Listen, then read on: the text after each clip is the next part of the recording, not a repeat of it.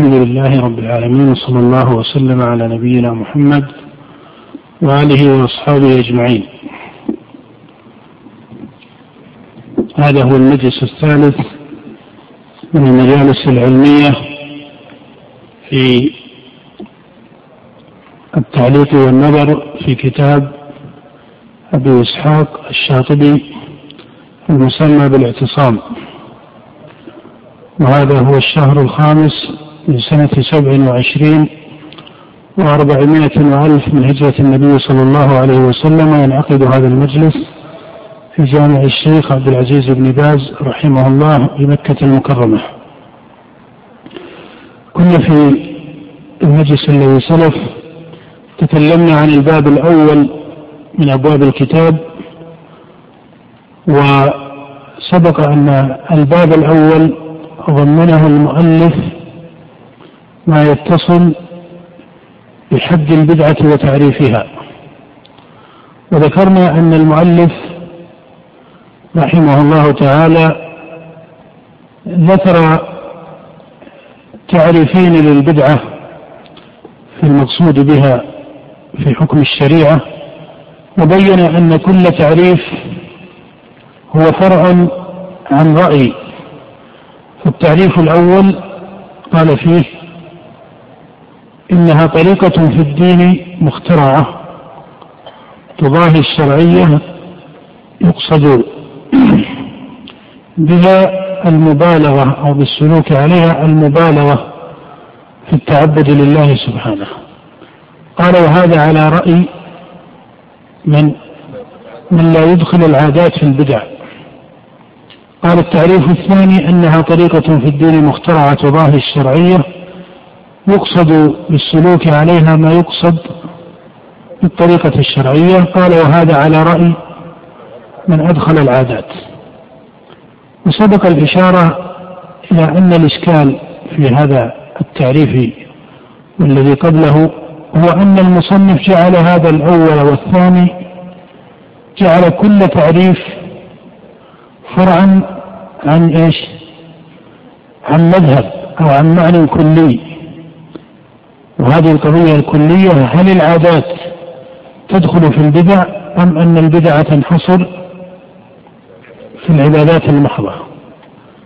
مع أن مسألة العادات كما سلف الكلام فيها يقال إذا أردت تحرير ما يسمى بمحل النزاع أو بنماط النظر في هذه المسألة لا أحد من أئمة الإسلام ولا تجد أن ذلك يمكن أن يكون له دليل من الكتاب أو السنة يقول إن العادة المحضة إيش؟ تكون تكون بدعة بمعنى بدعة في حكم الشريعة بمعنى أنها مذمومة شرعا. لا أحد يقول بذلك. وإلا لو كان الأمر كذلك لما غلقت على الناس حياتهم ولضاق على الناس أمرهم وإذا كان الله في الدين قد قال لنا ما جعل عليكم في الدين من حرج فكيف بما إيش؟ بما من العادات فإن طبيعة الناس واختلاف الزمان واختلاف المكان يقود إلى تحول جملة من العادات المألوفة إلى عادات مألوفة بقي أن العادة من حيث هي أصلها في الشرع إيش؟ الإباحة والإذن. وهذا بإجماع الأئمة أن الأصل في العادة الإباحة. إلا إذا تعلق بالعادة ما يقود إلى إيش؟ إلى وجه من حكم الشريعة فيها.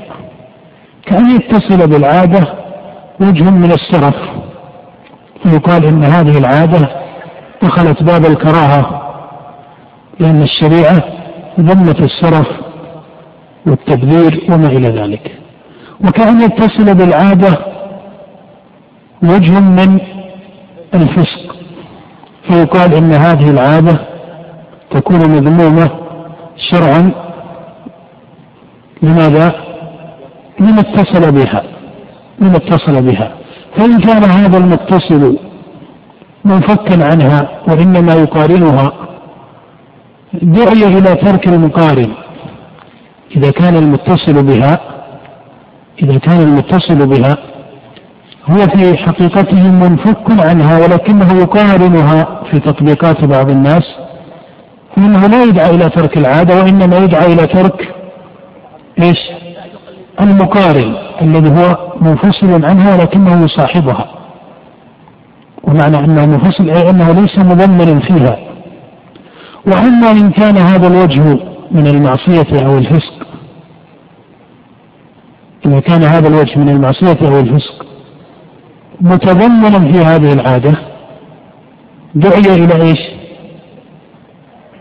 دعي إلى تركها لماذا؟ لأنها قد تضمنت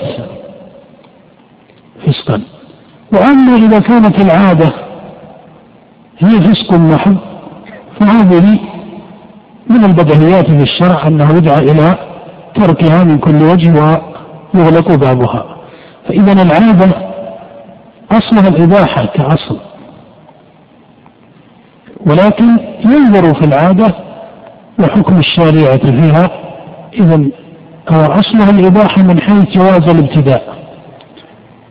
قد يقال ما دام أن العادات قد تكون فيها جملة من المآخذ الشرعية لماذا نقول الأصل الإباحة؟ نقول الأصل الإباحة والإذن بمعنى أنه يجوز ابتداء إيش؟ يجوز ابتداء العادات. يجوز ابتداء العادات. بخلاف العبادات فإنه لا يجوز ابتداؤها بمعنى لا يجوز إحداثها. بل لابد أن تكون اقتداء واهتداء واتباعا. فإذا هذا معنى قوله إن الأصل في العادة الإذن أي أنه يجوز ابتداؤها. فلا أحد يقال له ما الدليل على بدايتك بهذه العادة. هذا السؤال خطأ شرعا لأنها لا يلزم عليها دليل. لأن الشارع ما أراد أنها أمر توقيفي لا بد له من دليل يقود إليه. إلا أن يكون الجواب إن الأصل إن الدليل على جواز الابتداء بها أن هذا هو الأصل. فهذا من تقريب الكلام الذي ليس له ضرورة. فإذا هذا هو الأصل في العادات بإجماع المتقدمين من أهل العلم.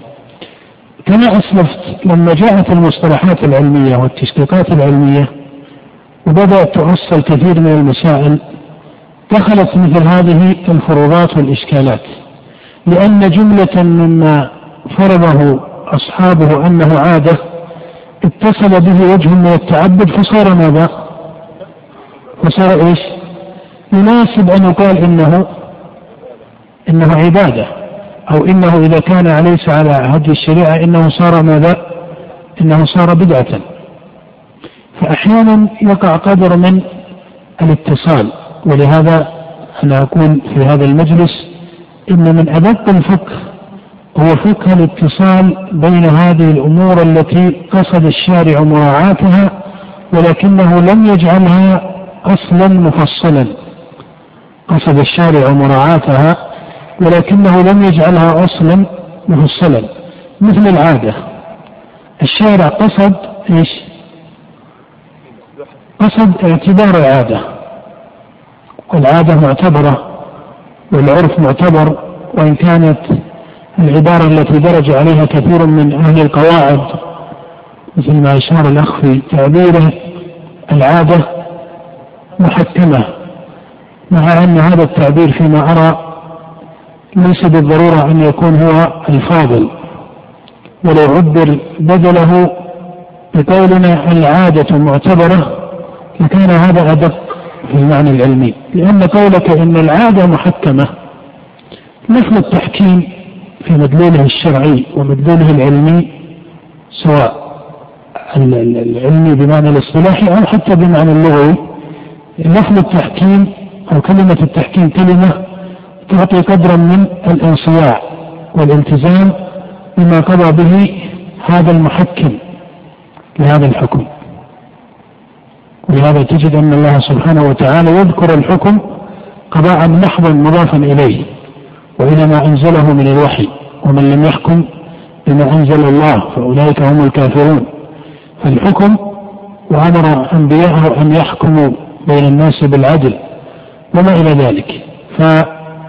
إذا قلت العادة محكمة هي الحقيقة العادة ليست محكمة. ولهذا الآن لو سألنا سؤالا هل يجوز للناس أن يتحاكموا إلى عاداتهم؟ الجواب لا بل يتحاكموا إلى الشرع فإذا العادة ليست محكمة.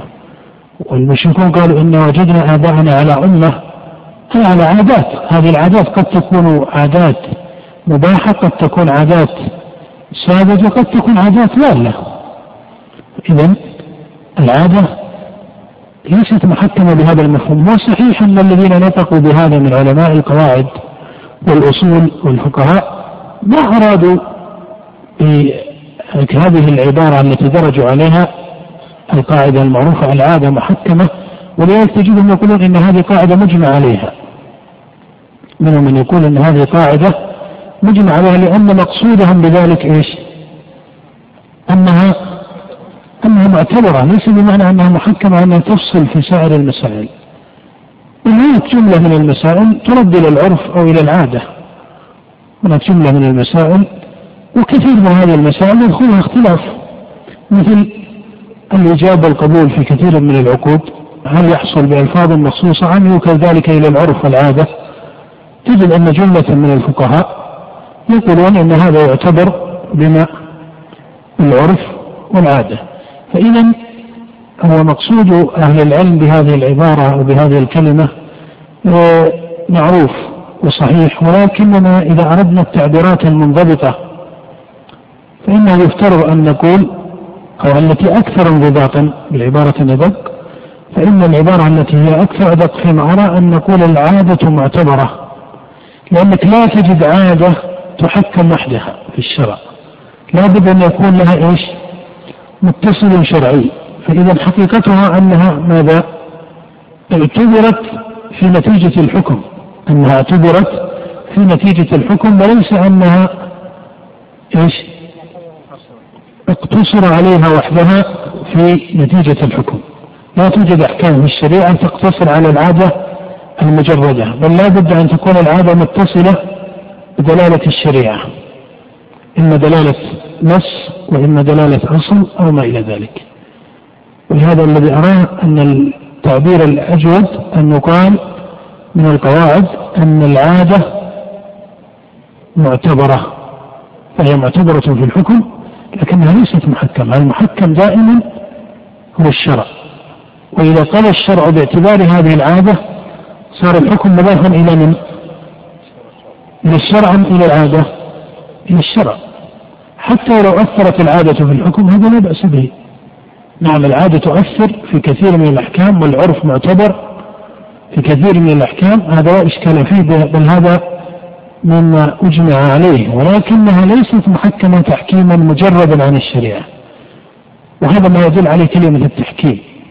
لأن معنى التحكيم في اللغة والاصطلاح وحتى في كلمات الشارع يأتي على هذا المعنى من القوة.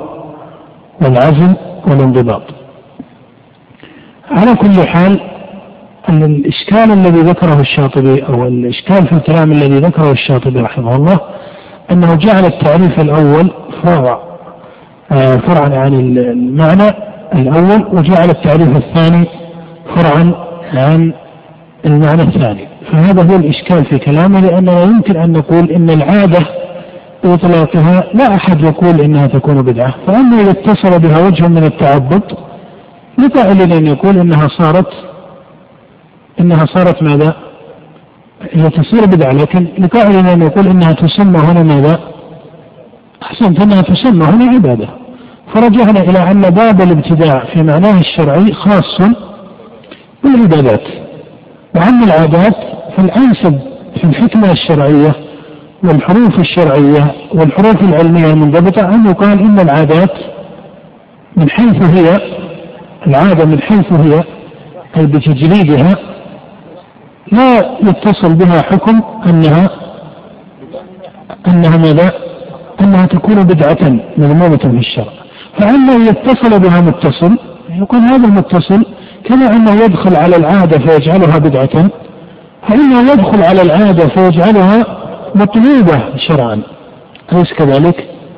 أليس المتصل الشرعي ربما دخل على العادة فجعلها بدعة لماذا؟ لأن صاحبها قصد بها تعبدا وربما دخل المتصل الشرعي على العادة فجعلها فسقا لأنها تضمنت أو قارنها إيش؟ فسق فيكون هذا الفعل بمجموعه فسقا وإذا كان الفسق متضمنا في العادة صارت العادة فسقا وأما إذا كانت العادة على معنى اختلاف الطبائع عند الناس كما هو الأصل فيها هذا هو الأصل ترى في العادة أنها من تنوع طبائع الناس وأحوالهم وبيئاتهم وما إلى ذلك فهذه يقال إنها عادة إيش؟ مباحة وهذه هي العادة بمفهومها المجرد. فإذا العادة من حيث هي لا تستطيع أن تقول إنها تكون بل تكون تارة معتبرة في الشرع بل مقصودة في الشرع وتارة تكون مأذون أو مأذونا فيها وتارة تكون العادة إيش؟ منهيا عنها إما لوجه من المعصية والفسق أو لوجه من الابتداع باستجلابها عبادة أو على معنى العبادة وهل مجرة إذا فيما أرى ليس هناك مذهب والله أعلم يقول برأي مطلق أن العادة تكون إيش؟ تكون ماذا؟ بدعة على سائر أحوالها وليس هناك مذهب يقول أن العادة مهما اتصل بها من المتصل الشرعي لا يدخلها إيش؟ لا يدخلها المنع لا أحد من العلماء يقول إن العادة إذا حولت في قلوب الفاعلين إلى قصد التعبد أنها لا تكون أنها لا تكون بدعة بل هذه الخرافات التي انتشرت في الأمم الوثنية والأمم المشركة التي بعث الرسل عليهم الصلاة والسلام فيها هي عادات أخذوها فضمنوها وجها من القصد في العبادة. فتحولت هذه العادات إلى ماذا؟ إلى عبادات. ولهذا صارت من صرف العبادة لغير الله وما إلى ذلك. وإن كانت هذه العبادة لم يشرعها الله جل وعلا ولكن تكون أن القلوب انصرفت في عبادتها لغير الله سبحانه وتعالى. فإذا آه عند التحريم لا تجد أن ثمة انضباطا على معنى أن ثمة خلافا متباينا في مسألة العادات بل يقال هذه مسألة فيها تفصيل. هذه مسألة فيها تفصيل فهذا المعنى هو الذي يمكن. أن العادة من حيث هي لا تكون بدعة وأن إذا اتصل بها متصل ما فقد ينقلها إلى درجة من الابتداء إذا كان الفعل العادي قصد به التعبد لله سبحانه وتعالى التعبد بمعنى التعبد المحض وإلا فإن الأفعال العادية كما تعرفون يشرع فيها ماذا؟ أحسنت النية الصالحة يشرع فيها النية الصالحة كما قال معاذ لأبي موسى وإني لأحتسب في نومتي كما أحتسب في قومتي. ولست تنفق نفقة تبتغي بها وجه الله إلا ازددت بها درجة حتى اللقمة تجعلها في امرأتك فهذه الأمور التي هي من عادات الناس وأحوالهم يشرع فيها النية الصالحة. وهذه مقاصد شرعية فاضلة لكن متى تكون بدعة؟ لا تكون بدعة إذا دخلها شيء من الأمر. مثل من لم يأكل أكلا معينا. إما تقربا وإما أن يرى أن هذا هو الدين أنه لا يأكل هذا الأكل. كما حصل لبعض الذين غلوا في أوجه الزهد والعبادة أنهم حرموا على أنفسهم بعض المطاعم ويرون أن هذا هو الأدين فلا شك أن هذا الفعل يكون إيش؟ يكون بدعة في الدين، لكن لو أنه لم يرى ذلك لكن أنه لا يأكل هذا الأكل وهذا الطعام وهذا الشراب لا يشرب هذا الشراب ذوقا. وهذا هو الأصل في عادته. هذا لا تستطيع أن تقول أنه فعل إيش؟ فعل مشكلة بل هذا من حق كل إنسان. فإذا لعل الموضوع من هذه الدرجة يكون مفهوما. أنا هنا أشير ونبه الإخوة إلى أن حكاية الخلاف في المسائل العلمية يكون على قسمين. حكاية الخلاف في المسائل العلمية يكون على قسمين.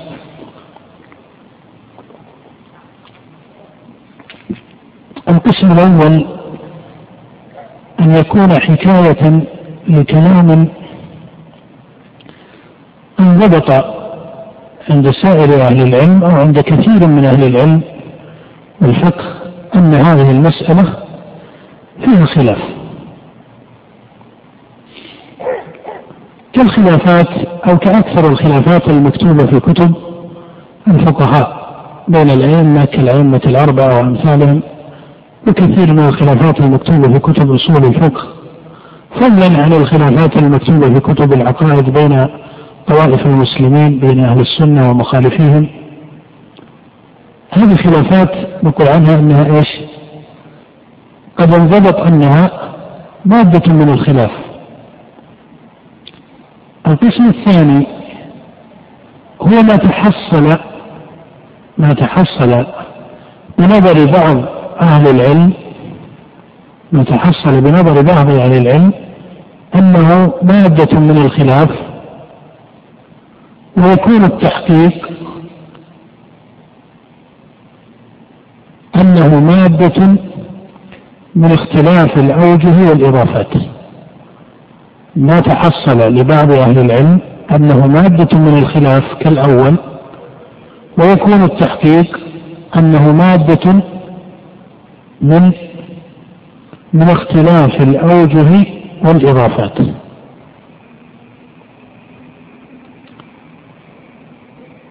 مثال للأول ما مثال الأول؟ مثال الأول مثلا في العقائد قول أهل السنة اللي من قول عمل قالت المرجع الإيمان هو التصديق. هذا خلاف. أليس كذلك؟ هذا خلاف. لا أحد يقول أن هذا من باب الإضافات واختلاف الأوجه. مثلا في الفقه لحم الجزور ينقض الوضوء أو لا ينقض الوضوء؟ قال الثلاثة لا ينقض الوضوء وقال أحمد ينقض الوضوء. هذا خلاف. مثلا في مسائل الأصول مسائل أصول الفقه. هل الأمر الأصل فيه الوجوب أم أن الأصل فيه الطلب المجرد عن العزم أو ما دونه؟ قال الجمهور الأصل فيه الطلب العازم وقال طائفة من أهل الأصول الأصل فيه الطلب ولا يقال إنه بعزم ولا يقال إنه ليس بعزم بل الأمر من حيث هو لا يفيد عزما ولا ما دون العزم الذي يسمونه المستحب. بل الأمر من حيث هو يفيد إيش؟ يفيد طلبا أما الحكم بالعزم أو ما دونه فهذا حكم إضافي بحسب بحسب النصوص والقرائن وما إلى ذلك هذا من الخلاف المأثور والمحفوظ لكن القسم الثاني قلنا فيه إيش؟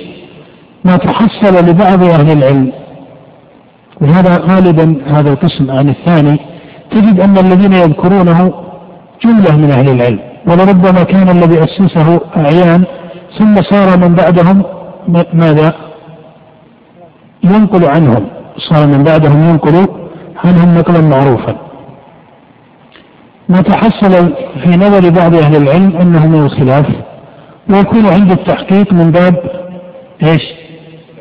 من باب اختلاف الأوجه والإضافات وأرى أن هذه المسألة مسألة العادات من أي القسمين؟ هي من القسم الثاني. لأن من نظر إلى العادة على أنها مجردة وأن الأصل في الشريعة الإذن في ابتدائها قال البدعة إيش؟ ماذا؟ تخص العبادات دون العادات. ومن نظر إلى العادة على أنها يحتف بها مقاصد من التعبد كما هي كثير من العادات البدعية التي حولت من كونها عادة إلى التعبد بها قصدا. قال إن العادة إيش؟ قد تكون قد تكون بدعة. فإذا لا ترى أن ثمة خلافا هل العادة بدعة أو ليست بدعة إنما اختلفت ماذا؟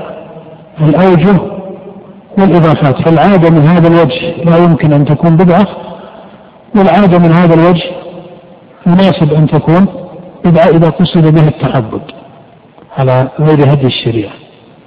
فهذا يكون من باب اختلاف الأوجه والإضافات وليس من الخلاف المنضبط المميز.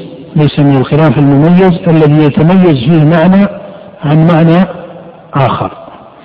هذا التأكيد إنما أذكره لأنه لا يصح لنا أن نقول أن باب العادات لا يمكن أن تدخله مادة الابتداء بل قد تدخله إذا دخل فيه قصد التعبد ولا يجوز بالمقابل أن نقول إن العادات تكون بدعة على رأي طائفة من أهل العلم فإن هذه الطائفة الذي أشار المؤلف إليها ليست طائفة محررة تقصد بكلامها ماذا؟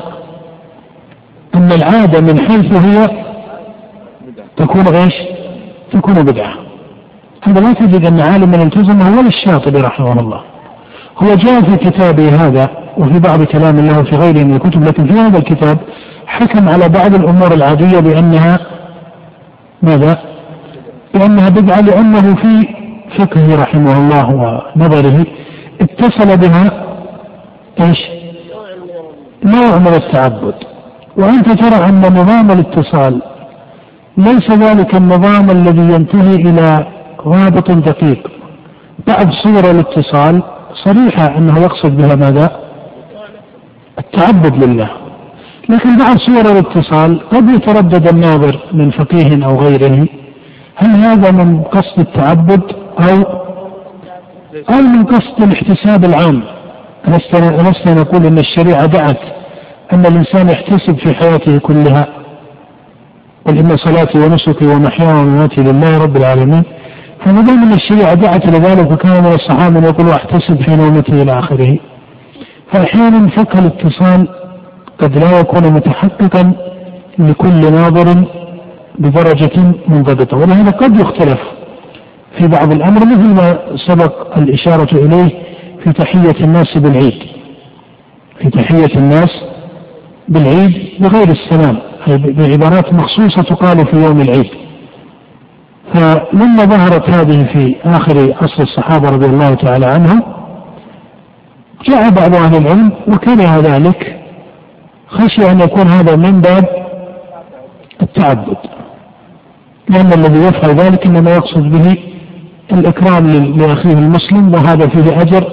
فإذا جاء موضوع الثواب والقصد مع أن يقول الثواب ليس هو معنى التعبد. العبد ثاب عن الكفاف عن الشر. هذا وجه من العبادة لله لا شك. لكنه ليس هو المعنى الذي يميز ما يكون بدعة وما يكون وما يكون عادة وما يكون عبادة. ولهذا قال الجمهور من أهل العلم إن هذه الكلمات في العيد هي من العادات. الناس يحيون بأي تحية.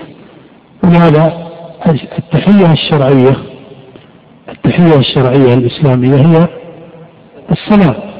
فمتى يكون الأمر فيه مخالفة للشريعة؟ إذا ترك الناس السلام وهجروه واستعملوا بدله غيره أما إذا استعملوا السلام وزادوا عليه بما هو من أعرافهم وعاداتهم وتقاليدهم فهذا مما عدلت الشريعة فيه بل مما حببته الشريعة لأن الشريعة ما أرادت من الإنسان أنه إذا وصل إلى مجلس أنه يقول السلام عليكم ورحمة الله وخلاص ولا يرى أنه يحق له أن يزيد أي كلمة من كلمات الترحيب أو الثناء أو الإكرام أو الإجلال أو ما إلى ذلك.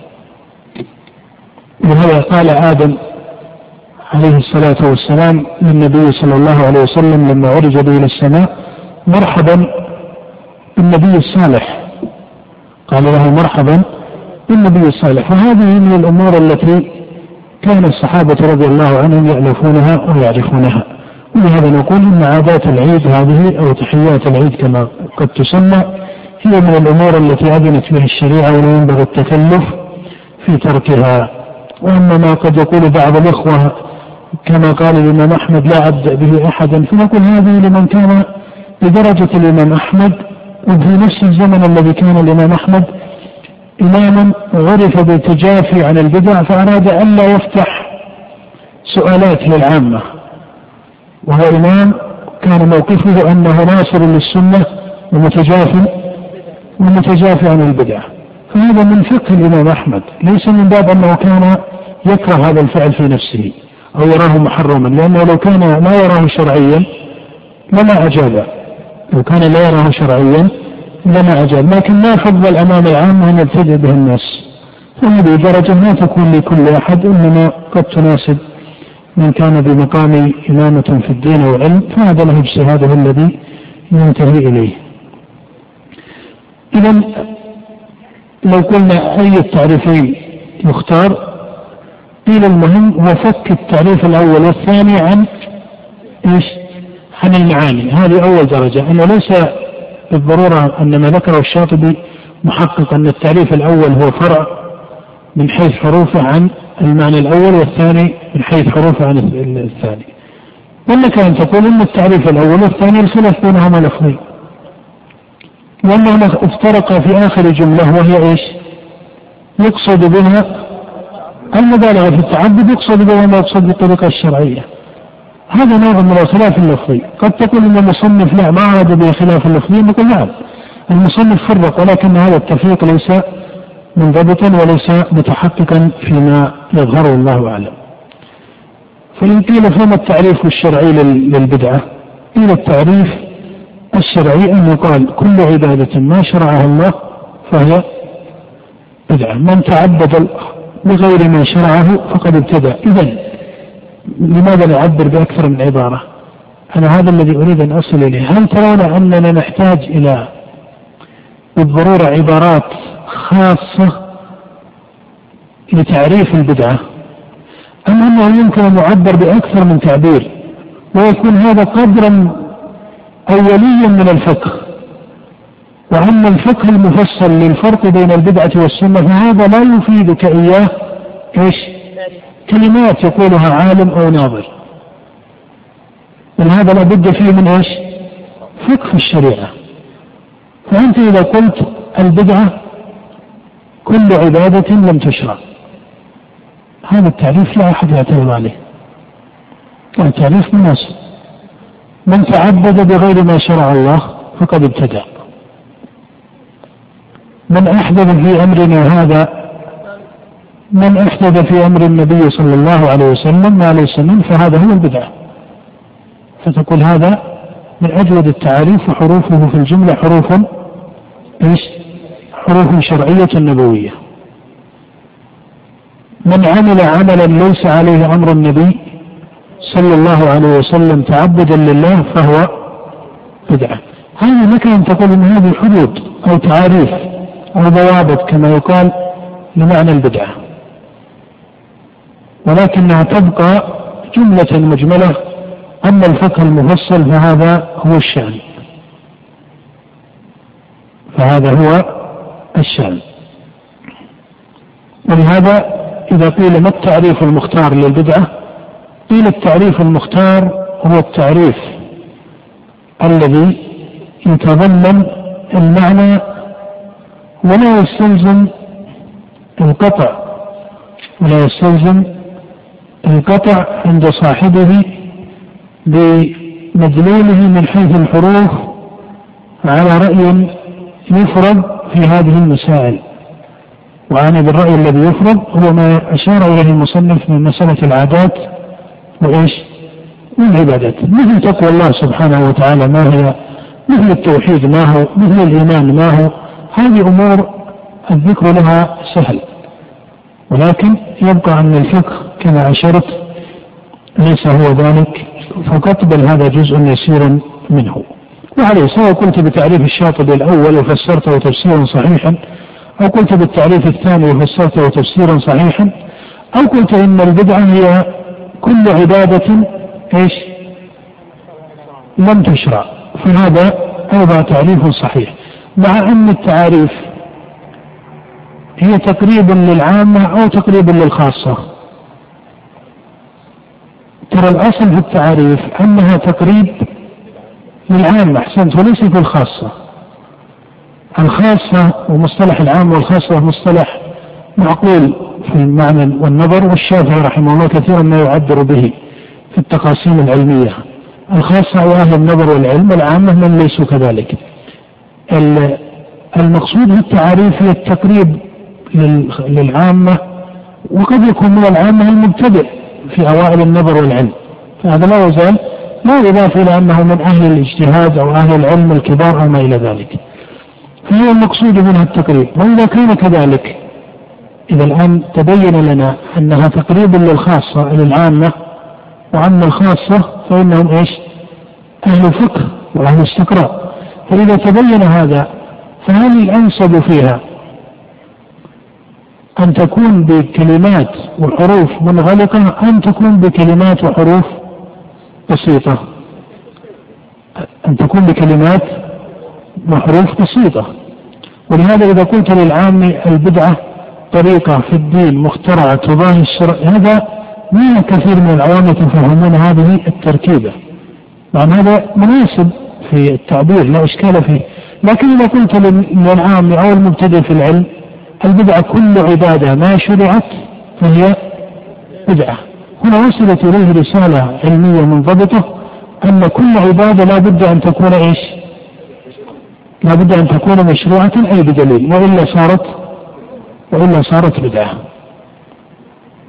فلهذا الأولى أن تؤخذ التعاريف التي هي أكثر وضوحا في لغة العرب وأكثر انضباطا في السبك. وأقصد باللغة الإدراك البسيط وإلا فتعبير المصنف منضبط من حيث السياق اللغوي كما هو معروف. طيب إذا هذا ما يمكن أن نعلق عليه في قضية تعريف البدعة والنتيجة الأخيرة أنك لا تفترض أن التعريف الأول أو الثاني هو بمنزلة الميزان. أنا دائما أؤكد على هذا المعنى، الميزان هي الكلمات الشرعية. كلمات القرآن كلمات الله جل وعلا وكلمات الرسول عليه الصلاة والسلام فقط. أما من بعدهم من بعد كلمات أو ما بعد كلمات الله أو ما بعد كلمات رسول الله عليه الصلاة والسلام فهذه لا يجوز أن تقول فيها لا يأتيها الباطل من بين يديها ولا من خلفها. هذه كلمات يدخلها النقص يدخلها الخطأ. أما كلمات الله وكلمات رسوله عليه الصلاة والسلام فهي لا يأتيها الباطل من بين يديها ولا من خلفها منطوقها مراد ومفهومها إيش؟ ومفهومها مراد أي المفهوم الصحيح منها. أي المفهوم. قد يجتهد المشاهد بمفهوم لا يكون مناسبا هذا أمر آخر. لكن في نفس الأمر منطوقها مراد ومفهومها مراد أوتي عليه الصلاة والسلام جوامع الكلم. أوتي جوامع الكلم. ولهذا كلماته عليه الصلاة والسلام جامعه مانعه لما ذكر الغيبه قال إيش؟ ذكرك أخاك بما يكره. هذا جامع معنى الكبر بطر الحق وغمط الناس. هذه الكلمات الجامعة. أما حدود العلماء وروابط العلماء وتعريف العلماء فمع ثنائنا عليها وإجلالنا لها أو لها إلا أننا نقول إنها إيش؟ من باب التقاريب أو التقريبات من باب تقريب العلم وليست من باب الميزان وليست من باب الميزان الذي تحكم أو تحاكم الأشياء إليها. لماذا نلح هذا الإلحاح إن صحت العبارة؟ لأني لا أريد أن طالب العلم يقول أنا أرجح الأول فيغلق إيش؟ البدعة بأنها المبالغة في التعبد فحسب. أي المبالغة بمعنى الت... الذي يقصده المبالغة ولا البدعة مبالغة من حيث هي. ولا نريد أن ينجرف أو أن ينطلق آخر فيسير بكثير من العادات ويسميها بدعا وهي في دين الله وشرعه. مما أذن الله بل سماها الله زينة. قل من حرم زينة الله التي أخرج لعباده والطيبات من الرزق. هنا خلقه الله في هذا الكون وهذا الله يتمتع الناس به. ولكن يتمتعون به ماذا؟ التمتع الذي لا يلهيهم عن ذكر الله. وهذا هو الفرق بين المؤمنين. وغير المؤمنين. ما حرم الله على المؤمنين الملاذ والمطاعم والمشارب والمراكب والمناكح ولكنه أراد أن لا يكون ذلك إيش؟ منهيا عن ذكر الله، فإذا أنهت عن ذكر الله فهذا هو الفرق، والمنية ترون؟ أن الله سبحانه وتعالى حرم على المسلمين المآكل، نعم حرمت عليهم بعض المآكل التي فيها ضرر أو هناك قصد شرعي معين من تحريمها. الزواج مبذل. بدل أن يكون سفاحا صار زواجا شرعيا منظما هذه لمصالح الناس. لكن الأصل أن أبواب الحلال أيها أوسع هي أو أبواب الحرام. الآن نحن نقول الأحكام الخمسة. أي هذه الأحكام الخمسة أوسع دائرة المباح. إذا هذا الفقه لا بد أن يكون مدركا لطالب العلم. ننتقل بعد ذلك إلى المسألة الرابعة قال المصنف رحمه الله فصل.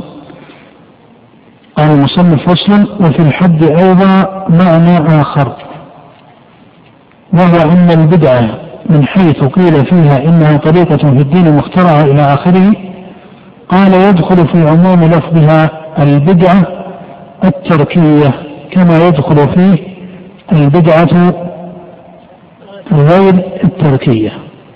هو المصنف يشير في هذا الفصل إلى معنى.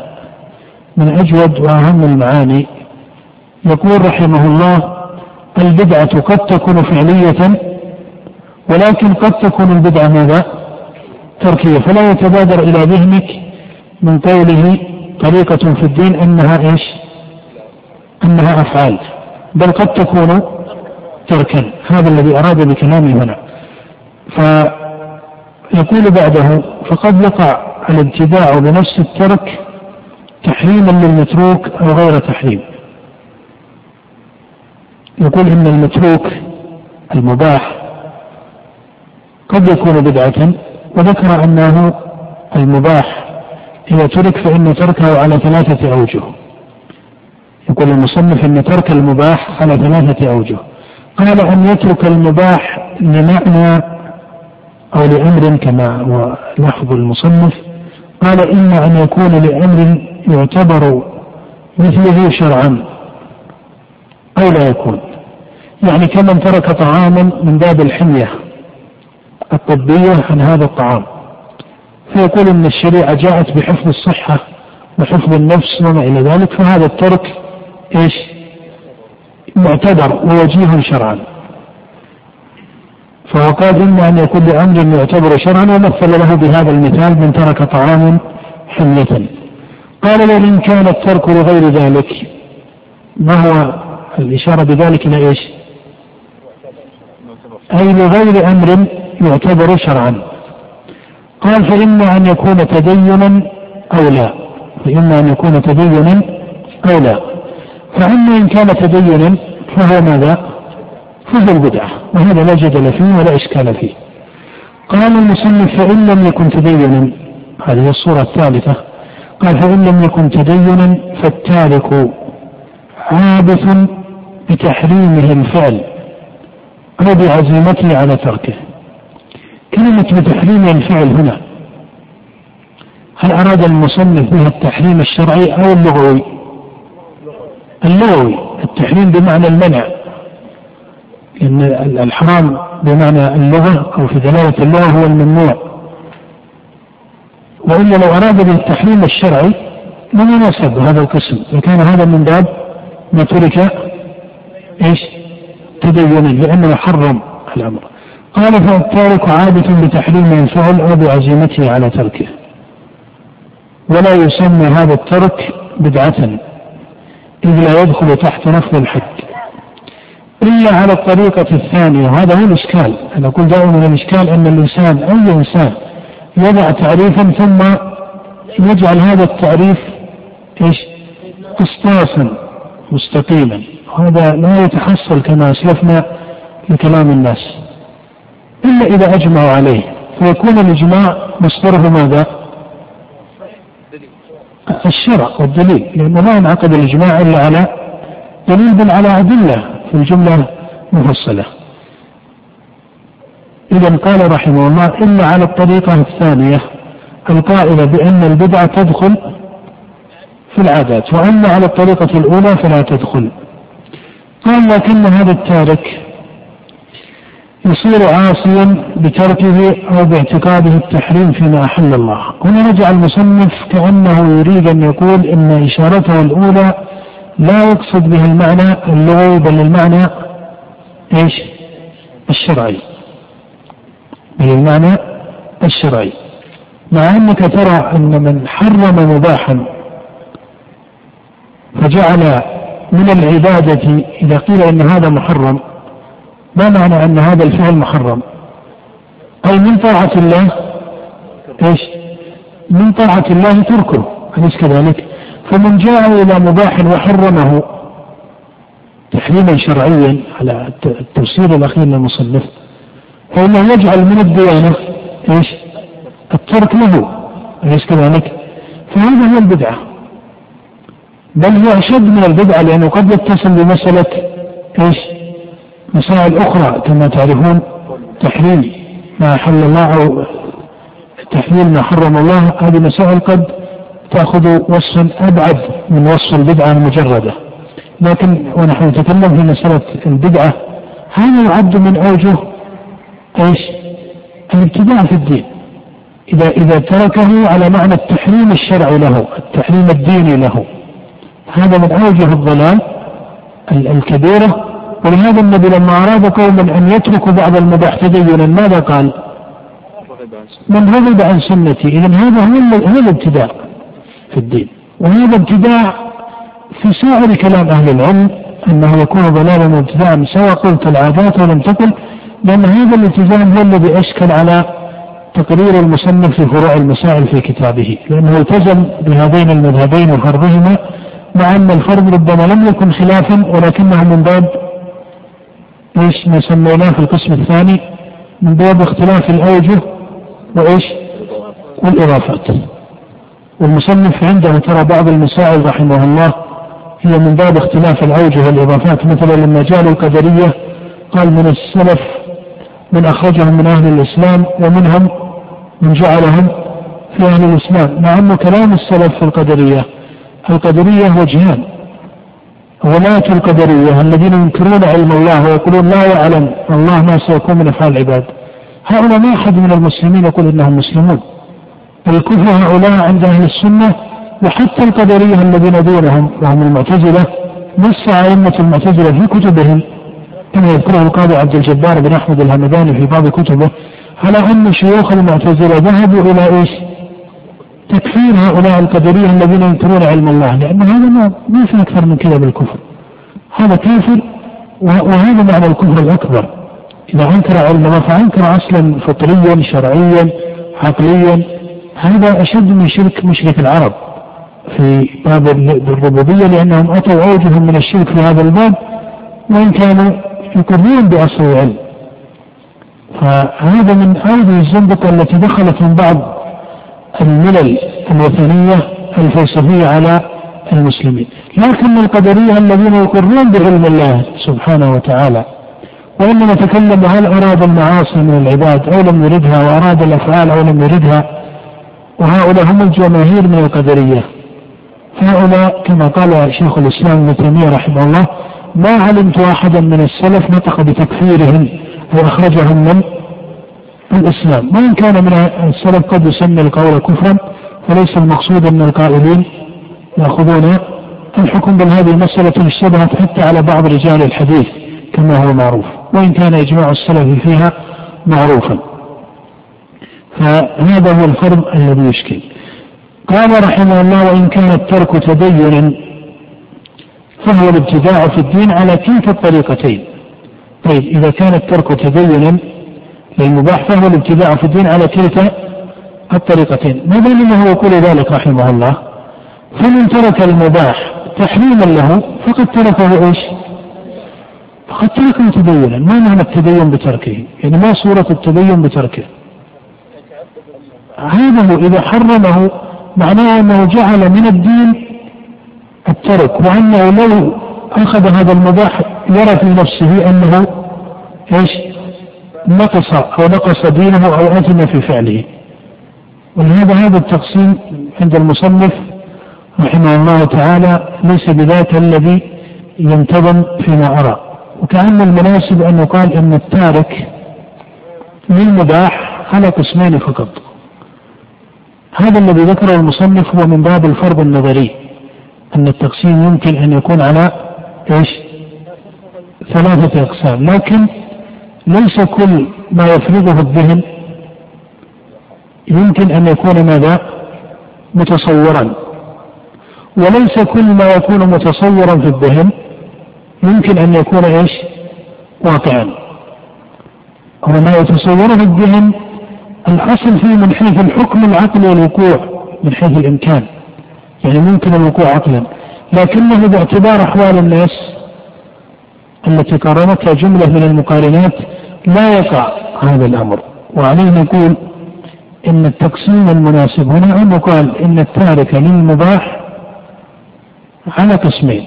إما أن يتركه لأمر يعتبر شرعا وإما أن يتركه تدينا. فإن تركه تدينا فهذا إيش؟ هذا البدعة بالإجماع. لأنه أحدث في أمر الله ما ليس منه فهو رد. لأن شرع الله ما هو شرع الله؟ هل شرع الله هو الإيجاب فقط؟ السؤال هل شرع الله هو الإيجاب فقط؟ يعني من أوجب على نفسه أمرا لا أحد يقول أن هذا من أوجب على نفسه أو استحب تدين عبادة. لم يشرع الله الكل يقول أن هذا من باب من باب الابتداع فكذلك التحريم والكراهة لأن كما أن الإيجاب من الله والأمر من الله وقضى ربك ألا تعبدوا إلا إياه هذا إيجاب وأمر من الله. فكذلك التحريم من الله سبحانه وتعالى فهو الذي أحل الحلال وحرم الحرام. ولهذا قال الله تعالى ولا تقولوا لما تصف ألسنتكم الكذب هذا حلال وهذا حرام لتفتروا على الله الكذب لأن الذي له الحكم الأول والآخر سبحانه وتعالى هو الله وحده هو الذي يقضي بأن هذا مما أحل لعباده أو حرم عليهم وهل مجرد فإذا التقسيم المناسب أن يقال إن الترك على نوعين أو على قسمين. إما أن يكون لأمر يعتبر شرعا وإما أن يكون تدينا فالثاني هو البدعة والأول هو المقبول. هو المقبول تقول هو المقبول. هذا القبول قد يرتقي به إلى درجة الطلب وقد يرتقي وينزل به إلى درجة الإذن. مثال الأول مثال الأول إذا قال الطبيب للإنسان بأن هذا الدواء أو عفوا أن هذا الطعام يعل الصحة ولربما قاد إلى الهلكة. فيكون مطلوب شرعا من هذا المعين.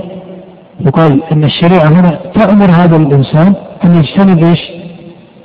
هذا الطعام أن يجتنب هذا الطعام. فهذا يكون من باب المطلوب.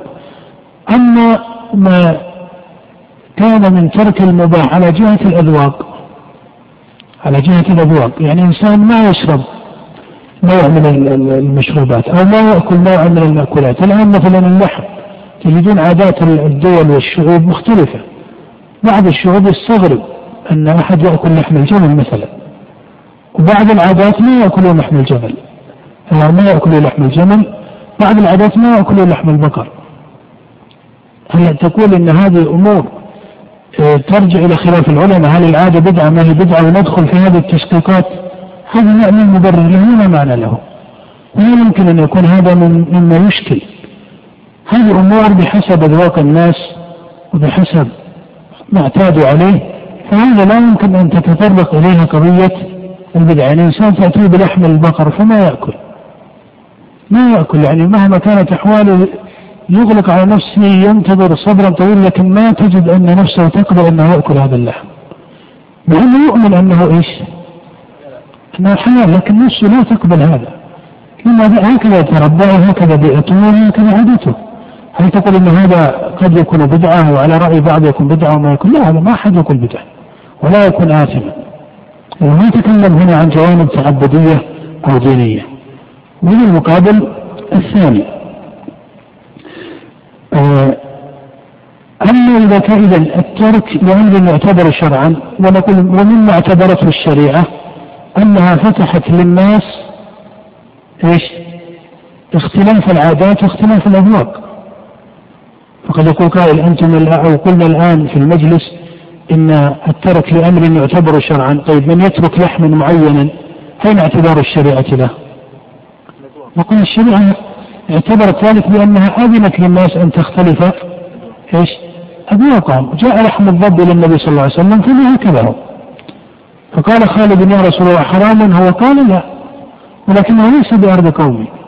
في الأول قبل أن ينزل الوحي على النبي لما كانت نظرته عليه الصلاة والسلام من باب التشريع نهى عن أكل لحم الضب. وقال فقدت ولما جاءه الأعرابي وسأله وقال إنه في هائط مذبة وإنه عامة طعام أهلي فخشي النبي صلى الله عليه وسلم أن يكون من المسخ خشي أن يكون من النسخ لكن لما جاءه الوحي بأنه ليس نسخا وأن الأمة المنسوخة لا تمكث في الأرض باقية أكثر من أربعين بعد ذلك أذن به لمن أذن به من أصحابه ولكنه عليه الصلاة والسلام عافته نفسه. فهذا من الأمور التي لا يمكن أن يتطرق إليها التكلف. أما إذا كان الترك لا يعتبر شرعا فهذا ليس له إلا صورة واحدة وهي الترك على سبيل التعبد. فإذا كل ترك ليس تعبدا فهو مما إيش؟ مما أذنت فيه الشريعة. مما أذنت فيه الشريعة.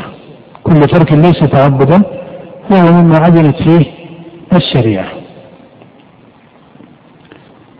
ولهذا من ترك الشيعة تدينا نقول إن هذا بدعة بلا جدل لماذا؟ لأن الآن من صلى بصفة معينة يقال هذه بدعة وليست بدعة بصفة ليست على هدي الشريعة يقال بدعة لأن الصلاة عبادة شرعية إلى آخره طيب من يترك أكلا معينا لماذا لا يكون بدعة؟ ما هو الصيام؟ ما هو الصيام؟ أليس من أخص المعاني التي تضمنها الصيام أنه إمساك عن إيش؟ عن الأكل والشرب هو الصائم لا يحرم على نفسه هذا الطعام من حيث هو طعام وإنما يحرم على نفسه الأكل والشرب في هذا الزمن في هذا الشهر لأن الله أوجب صومه وإذا أتيت إلى مثل الصيام فهو مثل ليبين لك أن الترك يدخل في باب الابتداء لأن الشريعة طلبت منا تركا وهو ترك الأكل والشرب في نهار رمضان عبادة لله سبحانه وتعالى وإذا جئت الصلاة تبين لك أن البدعة تدخل في باب تدخل في باب الترك يقابله إيش؟ الفعل، أن البدعة تدخل في باب الفعل، ولهذا الشريعة تارة تكون أمرا بفعل وتارة تكون إيش؟ أمرا بترك. أمرا بترك. نعم. إذا كان هذا هو التقسيم المقارب للحقيقة الواقعة. بعد ذلك ننتقل إلى الباب الثاني نعم المسألة الخامسة ربما حصلت الإشارة إليها قال تارك المطلوبات في آخر الباب الأول قال تارك المطلوبات يقول رحمه الله فإن قيل فتارك المطلوبات الشرعية ندبا أو وجوبا هل يسمى مبتدعا؟ من ترك الواجب أو المستحب شرعا هل يسمى مبتدعا؟ قال الجواب إن التارك للمطلوبات على ضربين. أن يتركها لغير التدين إما كسل أو ما أشبه ذلك. فهذا الضرب راجع إلى المخالفة للأمر. قال والثاني أن يتركها تدينا فهذا الضرب من قبيل البدع. وهذا التقرير من المصنف تقرير حسن منضبط أن من ترك واجبا أو مستحبا ينظر في سبب تركه وفي موجب تركه فإن كان تركه من باب التدين بتركه سمي هذا الترك إيش؟ بدعة وأما إن كان الترك كسلا وضعفا وما إلى ذلك فهذا يسمى معصية ومخالفة بحسب درجات الحكم في الشريعة. ننتقل بعده إلى الباب الثاني من أبواب الكتاب. قال المصنف رحمه الله في الباب الثاني الباب الثاني في ذم البدع وسوء منقلب أصحابها.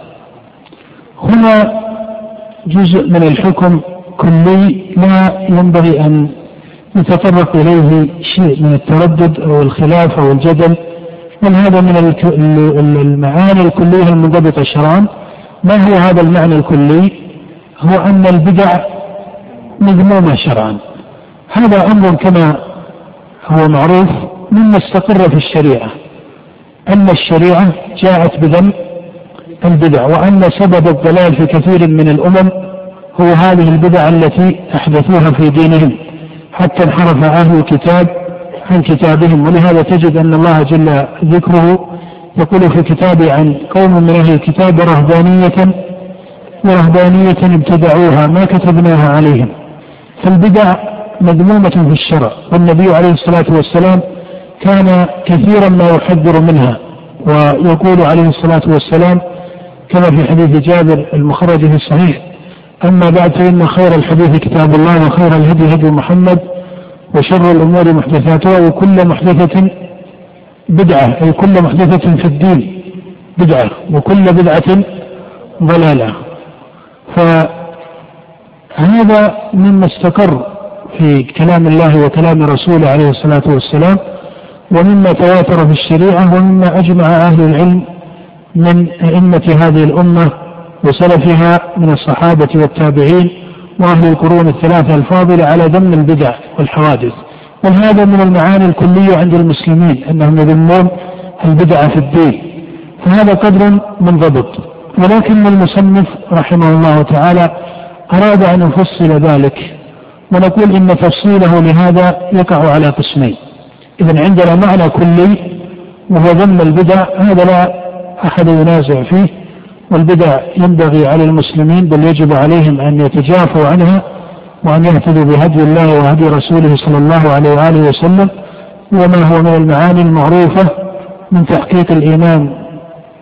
وأن تحقيق الإيمان وتحقيق التوحيد لا يكون إلا باتباع السنن والآثار. السنن المأثورة عن النبي عليه الصلاة والسلام والآثار المروية عنه وعن أئمة أصحابه الذين أثنى الله عليهم في كتابه لأن الله امتدح أصحاب النبي وأصحابه رضي الله عنهم ممن امتازوا عن غيرهم أو امتازوا عن غيرهم بصحبتهم لرسوله ولهذا جعل الله الهدي في اتباعهم. قال والسابقون الأولون من المهاجرين والأنصار والذين اتبعوهم بإحسان رضي الله عنهم ورضوا عنه فجعل من التدين الاتباع لهدي الصحابة.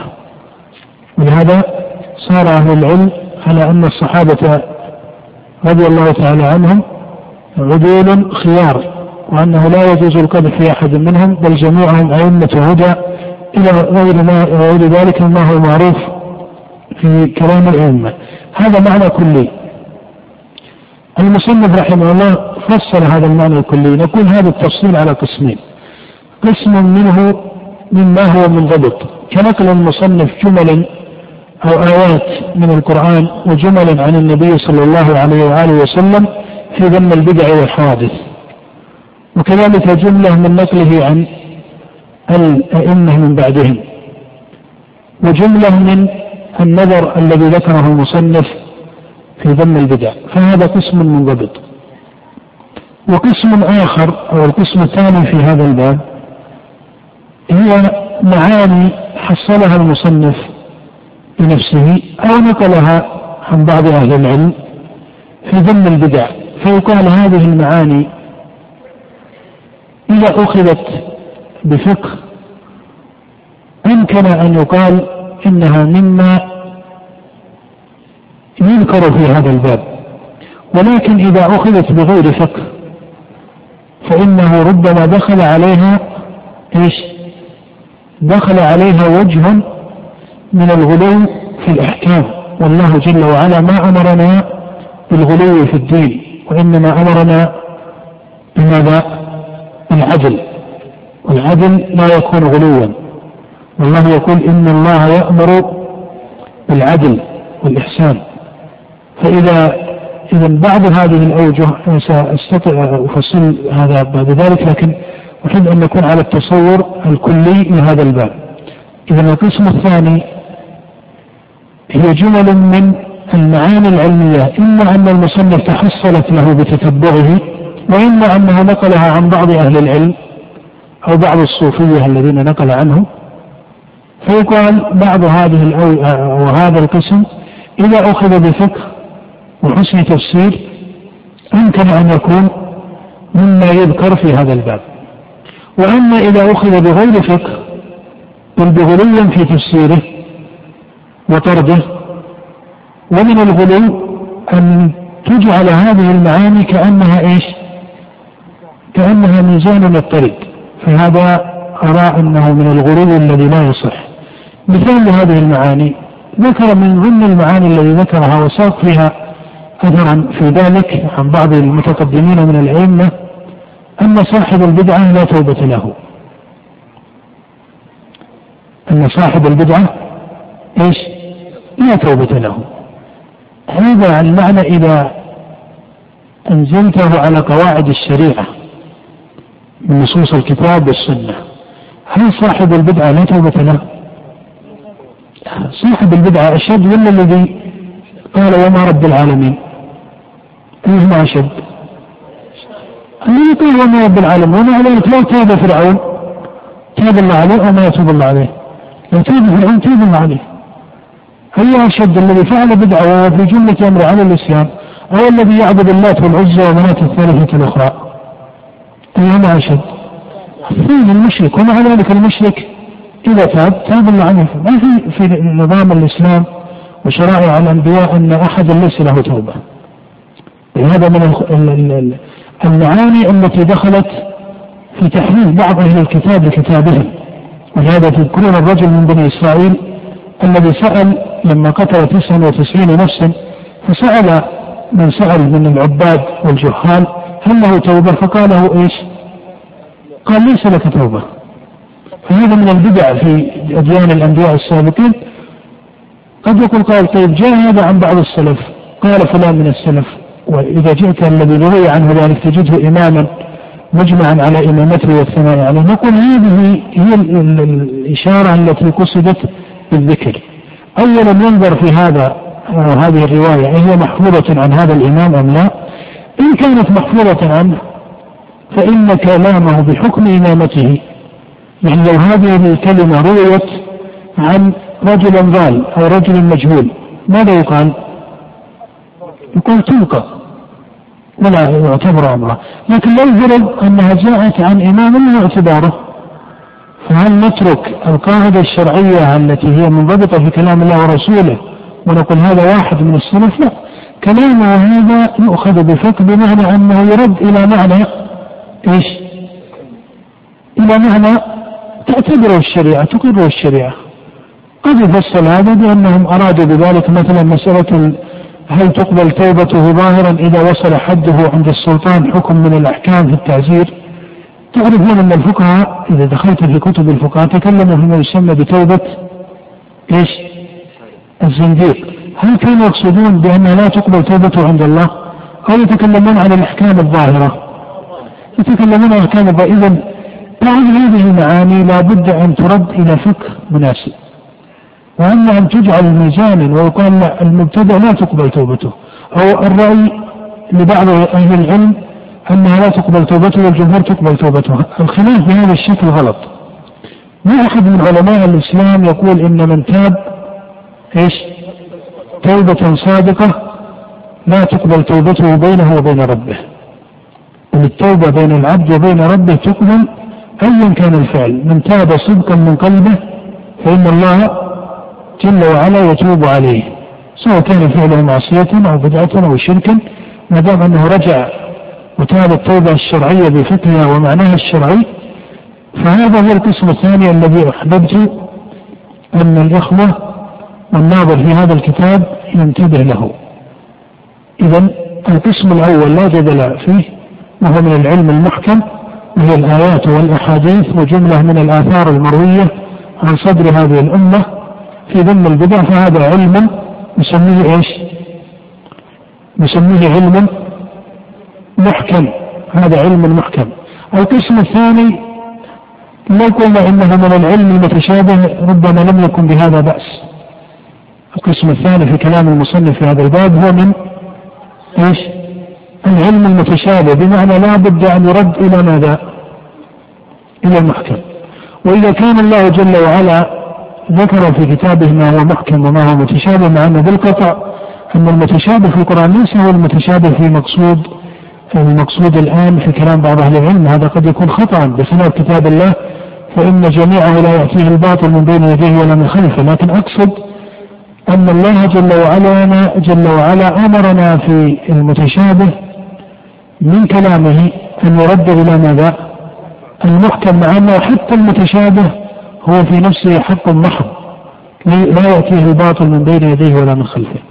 فلك أن تقول إن القسم الثاني من كلام المصنف هو من باب المتشابه العلمي ليس كمتشابه القرآن لكنه من المتشابه العلمي بمعنى لا ينبغي أن يلقى على العامة. العامة لا يلقى عليهم إلا إيش؟ إلا العلم المحكم. العامة لا يخاطبون إلا بالمحكم لأنهم لا يفقهون المتشابه. فإذا ما معنى أنه متشابه علمي؟ أولا أنه لا يلقى على العامة خاصة إذا غلب إلقاؤه على العامة وترك المحكم. وللعامة ينبغي أن يحدث بالمحكم من العلم البين لأن علي رضي الله عنه قال من فكره حدث الناس إيش؟ حدث الناس بما يعرفون أتريدون أن يكذب الله ورسوله قال الإمام ابن تيمية رحمه الله يقول وكلام علي هذا إذا كان فيما هو من كلام الله ورسوله أنه لا يبقى مجزئا أو مفكا عن سياقه لبعض العامة فكيف إذا كان الكلام إيش؟ ليس من كلام الله ولا كلام رسوله فيكون هذا من باب أولى هذا تعليق شيخ الإسلام ابن تيمية على أثر عليه وهو أثر صحيح. حدث الناس إن يعرفون تريدون أن يكذب الله ورسوله ومقصود علي بالتكذيب ليس بالضرورة التكذيب بمعنى الجحد بل يكون من المعاني المقصودة في الشرع أن لا يفهم العامة خلاف القواعد الشرعية. أن لا يفهم العادة العامة خلاف القواعد الشرعية ومن ما قد يفهم العامة أنهم يقنطون خلقا من عباد الله من رحمة الله. والله يقول ومن يقنط من رحمة ربه إلا إلا الضالون فالقنوط من رحمة الله سبحانه وتعالى ليس حالا للمسلمين بل هذه من الأحوال التي اتبعها المنحرفون عن هدي الأنبياء عليهم الصلاة والسلام. فإذا هذا هو الجملة من هذا الباب. حاولت أن ألخص هذا المعاني التي أشار إليها المصنف على سبيل الاختصار.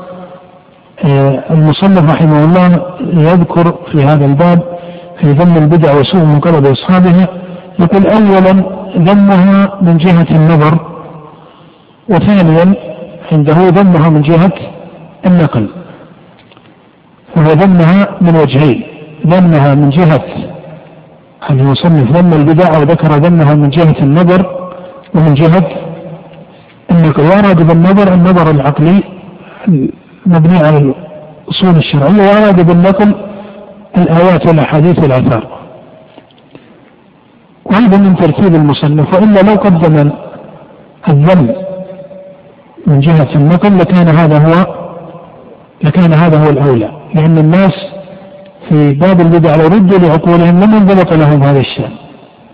لم ينضبط لهم هذا الشأن ولربما احتج قوم بما هو من نور عقولهم مع أن هذا لا يكون عقلا صحيحا عند التحقيق. لكن على كل حال هذا أمر سهل. هو من باب الترتيب ليس إلا إن شاء الله. فإذا قال إنها تبان من جهة النظر من خمسة أوجه. الوجه الأول أن العقول غير مستقلة غير مستقلة بمصالحها. وهذا معنى منضبط أن العقل لا يستقل بمصالحه مع أن المصنف كما سيأتينا في الباب الثالث ترى ممن زاد في كلمة تجريد العقل من إدراك المصالح وهذا ما يرجع لمسألة مصطلح عليها في كتب الأصوليين والنظار بمسألة إيش؟ التحسين والتقبيح العقليين ومعروف أن كثير من كتب النظر والأصول تحكي في هذه المسألة قولين قول المعتزلة وقول متكلمة الأشعرية. وإذا كان السياق أصوليا وليس في كتب النظار جعل القول الأول قول الحنفية والقول الثاني قول الشافعية مع أنه عند التحقيق الخلاف لا ينحصر بهذين القولين. لكن المصنف يعني أبا إسحاق الشاطبي رحمه الله هو يميل إلى الطريقة المعروفة عند متكلم أصحاب الأشعري. فهو يميل إلى هذه الطريقة ولذلك كلامه في إغلاق العقل عن المصالح أقول إن فيه شيئا آه، من الزيادة إن فيه شيء من الزيادة يأتي هذا إن شاء الله في الباب الثالث في بيان خطئه في مسألة التحسين والتقبيح وأنه مال فيه إلى قول جملة من متأخر المتكلمين. قال الثاني أن الشريعة كاملة لا تحتمل الزيادة والنقصان. وهذا وجه حسن ولطيف فإن من أراد أن يدفع بدعة فإنه يخاطب صاحب هذه البدعة بقوله إن الشريعة كاملة والله يقول اليوم أكملت لكم دينكم فما دام أن الدين كامل بصريح القرآن فإن البدعة لا يكون لها ما يبررها من جهة العقل لأن التكميل إنما يكون لأمر إيش؟ ناقص وأما إذا كان الشيء كاملا تماما فإن الزيادة عليه تخالف العقل هنا لأن العقل لا يقبل الزيادة على الكامل الوجه الثالث قال المبتدع معاند للشرع مشاق له. وهذا وجه من النظر. وهذا الوجه من الأوجه التي أشرت إليها أنها من القسم إيش؟ أنها من القسم المتشابه في العلم. لأنك هل تستطيع أن تلتزم أن كل بدعة فعلها شخص ما من المسلمين أنه يكون معاندا للشرع هنا المعاندة تأتي بمعنى القصد إلى المعاندة وتأتي المعاندة بمعنى أن الفعل من حيث هو هل يكون كذلك؟ إذا هذا من الأمور التي يدخلها إيش؟ التشابه ولا تستطيع أن تصف كل آه، زلة من البدع بأنها إيش؟ صاحبها يكون قاصدا لهذه المعاندة أو ما إلى ذلك لأن هذا قد يقود إلى أوجه من الحكم المغلظ الذي يتصل بالكفر وما إلى ذلك فإذا البدعة فيها شيء من ذلك آه، فيها مشاقة كما وصف الله سبحانه وتعالى المخالفة بالمشاقة هذه أمور ليست على النفي المطلق لكنها ليست على ماذا؟ الإثبات المطلق بل تحتاج إلى فقه وحسن تفسير لها على قواعد الشريعة وهدي سلف الأمة. قال الرابع أن المبتدع نزل نفسه مضاهيا للشرع هو فعله بدعة من حيث ولكنه هل أراد أن يكون مماثلا لحكم الشارع أو أراد أنه مشرع؟ هذا ليست من الأمور إيش؟ التي تكون متضمنة في الإرادات على وإنما هي قد تكون من اللوازم أحيانا أو ما إلى ذلك. ومعروف أن لازم المذهب ليس ليس بمذهب. فهذا من العلم الذي ينبغي الفقه فيه ينبغي الفقه فيه. وأنتم تعرفون أن أحكام أئمة السنة والجماعة على البدع التي حدثت في زمنهم تارة يكون الحكم من باب ذكر المطابقة. وتارة يكون هذا ليس من باب الحكم وإنما هو من باب الوصف باللازم. وإنما هو من باب الوصف بلازم القول. كما قالوا عن بعض أقوال المرجئة إن على هذا القول يكون إيمان. الرسول عليه الصلاة والسلام وإيمان الفساق سواء. هل أحد من المسلمين يقول إيمان النبي وإيمان الضلال سواء من كل وجه؟ لا أحد. هذا لازم من لوازم القول. ومعروف في القواعد العلمية أن لازم المذهب ليس المذهب إلا إذا التزمه صاحبه. فإذا التزم ما سمي لازما وإنما سمي ماذا؟ متضمنا أو مطابقا في هذا المذهب. وإلا لازم المذهب ليس بمذهب وإلا لو أخذ الناس بلوازم أقوالهم لحصلت أمور من الإسراف في الرد وربما الأحكام المغلبة. فإذا هذه الأوجه التي ذكرها المصنف قال الرابع أنه اتباع للهوى. هذا من الأمور المعروفة في سنة البدع. بعد ذلك أتى بالنقل ثانية من النقل وهو من وجوه. الوجه الأول من القرآن. وأتى بجملة من آيات كتاب الله وهي الوجه الخامس أنه اتباع للهوى. ثم قال ثانيا من النقل من القرآن وأتى بجملة من آيات القرآن في ذم الخروج عن الشريعة وذم الابتداء. وهي آيات بينة؟ وهذه هي الآيات المحكمة التي ينبغي لطالب العلم أن يتفقه فيها وأن ينظرها لأن هي الميزان العادل الذي لا زيادة فيه ولا نقص فيه لا يدخلها شيء من المبالغة والتكلف بل هي منهج وسط وكذلك جعلناكم أمة وسطا لتكونوا شهداء الناس. وسبحان الله لاحظ سياق الآية. قال وكذلك جعلناكم أمة وسطا. ثم قال إيش؟ لتكونوا شهداء على الناس. فلا يكون الشاهد شاهدا مناسبا إلا إذا كان عدلا وسطا. وهكذا الشاهد بمعنى الحاكم على الشيء. لا يكون شاهدا وحاكما في قضايا البدع. إلا إذا كان منهجه وسطيا أما إذا كان منهجه فيه إفراط أو فيه تفريط فهذا النصيحة الشرعية له أن يتجرد عن الحكم لأن هذا من القضاء وهذا كما قال شيخ الإسلام ابن تيمية رحمه الله هو أشد القضاء القضاء على الناس فيما في دينهم القضاء على الناس في أحكام دينهم يقول هذا أشد من القضاء بين الناس فيما هو من شؤون دنياهم. نعم. ثم قال الوجه الثاني النقل مما جاء في الأحاديث عن رسول الله صلى الله عليه وسلم وأخص ما جاء في الرواية في هذا الباب حديث عائشة المتفق على صحته من أحدث في أمرنا هذا ما ليس منه فهو رد. فهذا من أتم العلم المحكم. هذا من العلم المحكم ومن جوامع كلمه عليه الصلاة والسلام. وهذا هو العلم الذي نقول يجب أن يحدث به الخاصة والعامة وأن ينشر بين المسلمين. هذه الكلمات المعصومة العادلة الهادية. الثالث قال ما جاء من النقل عن السلف الصالح من الصحابة والتابعين والسلف رحمهم الله ورضي عنهم أهل القرون الثلاثة الفاضلة جاء عنهم ذم البدع وذم وذم أصحابها وكلامهم في هذا متواتر. وإذا رجعت كتب السنة وجدت هذا مما تواتر عن أئمة الصحابة ويسلم الذين أدركوا البدع في آخر عصر الخلفاء. وكذلك من جاء بعدهم من الأئمة كالأئمة الأربعة يعني مالك وأبو حنيفة والشافعي وأحمد. فظن البدع مجمع عليه بين أئمة السلف وحروفهم في هذا متواترة. والمصنف ساق جملا من كلام الصحابة والتابعين والأئمة وهي من الهدي الذي ينبغي الاعتبار والفقه فيه. الوجه الرابع قال ما جاء في ذم البدع وأهلها عن الصوفية المشهورين. وبين المصنف كلام فقال فيه وإنما خصصنا هذا الموضع بالذكر وإن كان فيما تقدم من النقل كفاية لأن كثيرا من الجهال يعتقدون فيهم يعني الصوفية أنهم متساهلون في الاتباع. فاول شيء يعني والصواب عنده. أن أول شيء بنوا عليه طريقتهم اتباع السنة واجتناب ما خالفها. لا شك أن هذا المعنى ليس مضطربا في سائر من الصوفية بل هذه حال من يسميهم شيخ الإسلام تيمية رحمه الله بفضلاء الصوفية ومقتصدة المتصوفة أو الصوفية الذين هم على طريقة أهل الحديث أي على طريقة الاتباع للآثار.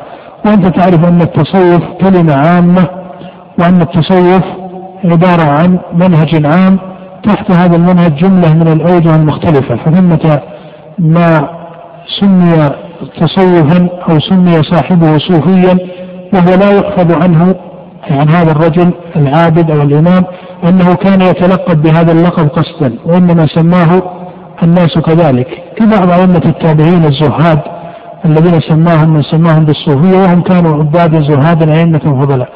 وبعض الناس سمى نفسه صوفيا وقبل هذه التسمية وهو في الجملة على السنة ولكن عنده شيء من النقص والخطأ وهؤلاء من يسمونهم آه، في كلام المحققين كابن تيمية ونحوه بفضلاء ومقتصد الصوفية. وهناك قوم دخلت عليهم شيء من درجات البدع في مسائل العبادة ومسائل النظر وهناك قوم زاد بهم هذا القدر من التصوف إلى عوجه من الغلو واقتبسوا التصوف المأخوذ عن أئمة الفلاسفة الذين كانوا قبل الإسلام كالتصوف الذي انتهى بأصحابه إلى القول بالحلول أو انتهى بأصحابه إلى القول بوحدة الوجود أو ما إلى ذلك من مسالك الإشراق والتصوف الغالي الذي تبناه من تبناه من غلاة الصوفية. فالتصوف إذا ليس وجها واحدا أو كلمة واحدة أو منظورا واحدا فأراد المصنف أن ينبه إلى أن ثمة قوما على الاقتصاد والاعتدال من الصوفية. هذا موضوع كما أسلفت له كلامه. ولهذا تجد قال قال الفضيل بن عياض مع أن الفضيل بن عياض هو يعد من كبار أئمة أهل السنة وعبادهم وسماه خلق من الناس والصوفية المتأخرين بأنه من الصوفية إلى آخره. قال الجنيد بن محمد الجنيد بن محمد يسمي نفسه صوفيا ويلتزم هذه التسمية ويبين أنه على طريقة التصوف ولكنه كما قال ابن تيمية رحمه الله يعد من فضلاء الصوفية ومقتصديهم أو أحيانا يقول من الصوفية المختفين للأثر وإن كان هذا يستلزم أن كل حروف الجنيد وكلماته بالضرورة تكون حروفا مطلقة القبول أو ما إلى ذلك. قال الوجه الخامس والأخير ما من النقل ما جاء منه في ذم الرأي المذموم. ما جاء منه في ذم الرأي المذموم. ثم ذكر جملة من الآثار في ذم الرأي وأنت إذا قرأت ما تقدم في كلام المحدثين وجدتهم يذمون أهل الرأي فهل المراد هنا بالرأي البدعة العقدية أم هو أوسع من ذلك؟ قال رحمه الله عن الشاطبي اختلف العلماء في الرأي المقصود في الرأي المقصود بهذه الأخبار والآثار. إذا هناك جمل كثيرة عن الأئمة في ذم الرأي. قال اختلفوا في المقصود بالرأي في هذه الآثار. قيل المراد هذا القول الأول المراد أهل البدع المخالفين للسنن لكن في الاعتقاد. إذا المراد الأول أنهم أهل البدع المخالفين في الاعتقاد فحسب. وقيل وهو الرأي الثاني عنده أن هذا في جميع الرأي الخارج عن الشريعة. سواء كان في باب الاعتقاد أو في غيره والصحيح أن الرأي الذي خالف الشريعة ماذا؟ الرأي الذي خالف الشريعة يقول إنه مذموم سواء سميته بدعة أو سميته باسم آخر فهذا ما اظن أنه مما اختلف فيه. بل هذه الآثار في ضمن الرأي لا شك أنها تعني كثيرا من الرأي في غير مسائل الاعتقاد ولا مبرر لقصرها على مسائل الاعتقاد الا حيث كان النص المعين متجها إلى حكم عقدي فهذا أمر آخر. فاذا هذا كأنه من لما قال إن ثمة خلافا بين العلماء في المقصود بهذه الآثار هذا نجعله من أي أقسام الخلاف؟ أو نسيتم؟ لا قلنا الخلاف ترى يكون على وجهين. أن يكون خلافا محكما منضبطا أو يكون نظر هو حقيقته من اختلاف الأوجه والإضافات. هذا هو كذلك؟ لأن الآثار التي كثرت خاصة عن المحدثين في ذم الرأي كانوا يشيرون بقدر منها إلى ذم الرأي الذي زاد فيه بعض الكوفيين زاد فيه بعض الكوفيين. فإذا هذا ضمن للرأي. لكن كما تعرف أن هذا معنى قاعدة شرعية. لكن ليس بالضرورة أن كل من قال قولا في ذم رأي معين يلزم أن يكون ذمه إيش؟ ماذا؟ يلزم أن يكون ذمه صحيحا فربما جاء صاحب حديث من أهل الحديث فظن فقيها من الفقهاء الذين عرفوا بالسنة في رأي من الرأي ويكون الصواب مع من؟ مع علم الفقيه لأنه يبنيه على قياس وهذا المحدث ما وصل إلى هذه الدرجة من ضبط القياس فأنت تعرف أن أهل الحديث عرفوا بالرأي بالرواية أكثر مما عرفوا بالنظر واعتبار القياس وما إلى ذلك. ولهذا الإمام أحمد رحمه الله جاء عنه أنه قال ما عرفنا الناسخ والمنسوخ إلا لما جالسنا الشافعي. فإذا امتاز أبو حنيفة بوجه من العلم ما امتاز به ابن معين وامتاز ابن معين رحمه الله بوجه من العلم امتاز به أبو حنيفة. ليس بالضرورة أن كل من استدل يكون استدلاله مطابقا في نفس الأمر. يكون استدلاله مطابقا في نفس الأمر. يعني مثلا إذا جاء شخص ورأى شخصا يصور التصوير المعروف قال لعن الله المصورين. هل تقول خلاص نسكت لأن هذا الرجل عنده دليل من السنة الصحيحة؟ لا هو دليل من السنة الصحيحة. لكن بقي هل هذا الدليل يتضمن الدلالة على تحريم هذه الصورة من الحكم أم ليس كذلك؟ فليس الإشكال في صحة الدليل وإنما الإشكال هل هذا الذي حكم عليه داخل في دلالة هذا الدليل أو ليس داخلا فيه؟ فإذا ليس بالضرورة أن كل من استدل يكون كلامه هذا مصححا. يعني بعض الناس الآن وبعض العوام يتكلم بملء فمه. ثم يقول قال الله تعالى يعني كان خلاص ذكر الكلام السابق بهذا الدليل. وما في خلاف على قول الله جل وعلا. ولكن لا يلزم أن كل المعاني التي سقتها تكون إيش؟ مزكاة بهذا الدليل. وربما بعضها مخالف لهذا الدليل من القرآن. فليس كل دليل يزكي القول من كل جهة لأن الاستدلال قد يكون صوابا وقد يكون خطأ بخلاف الدليل من الكتاب والسنة فإنه صواب آه، ليس إلا نعم. طيب نختصر حتى ننتهي. إذا آه هذا من آخر المسألة. قال الوجه السادس قال رحمه الله ويذكر فيه بعض ما في البدع من الأوصاف المحذورة والمعاني المذمومة. الوجه السادس في ذم البدع في كلام الشاطبي ساق فيه سبعة عشر وجها وصفيا في ذم البدع. هذه الأوجه التي ذكرها الشاطبي هي في الجملة نوع من التحصيل للآثار.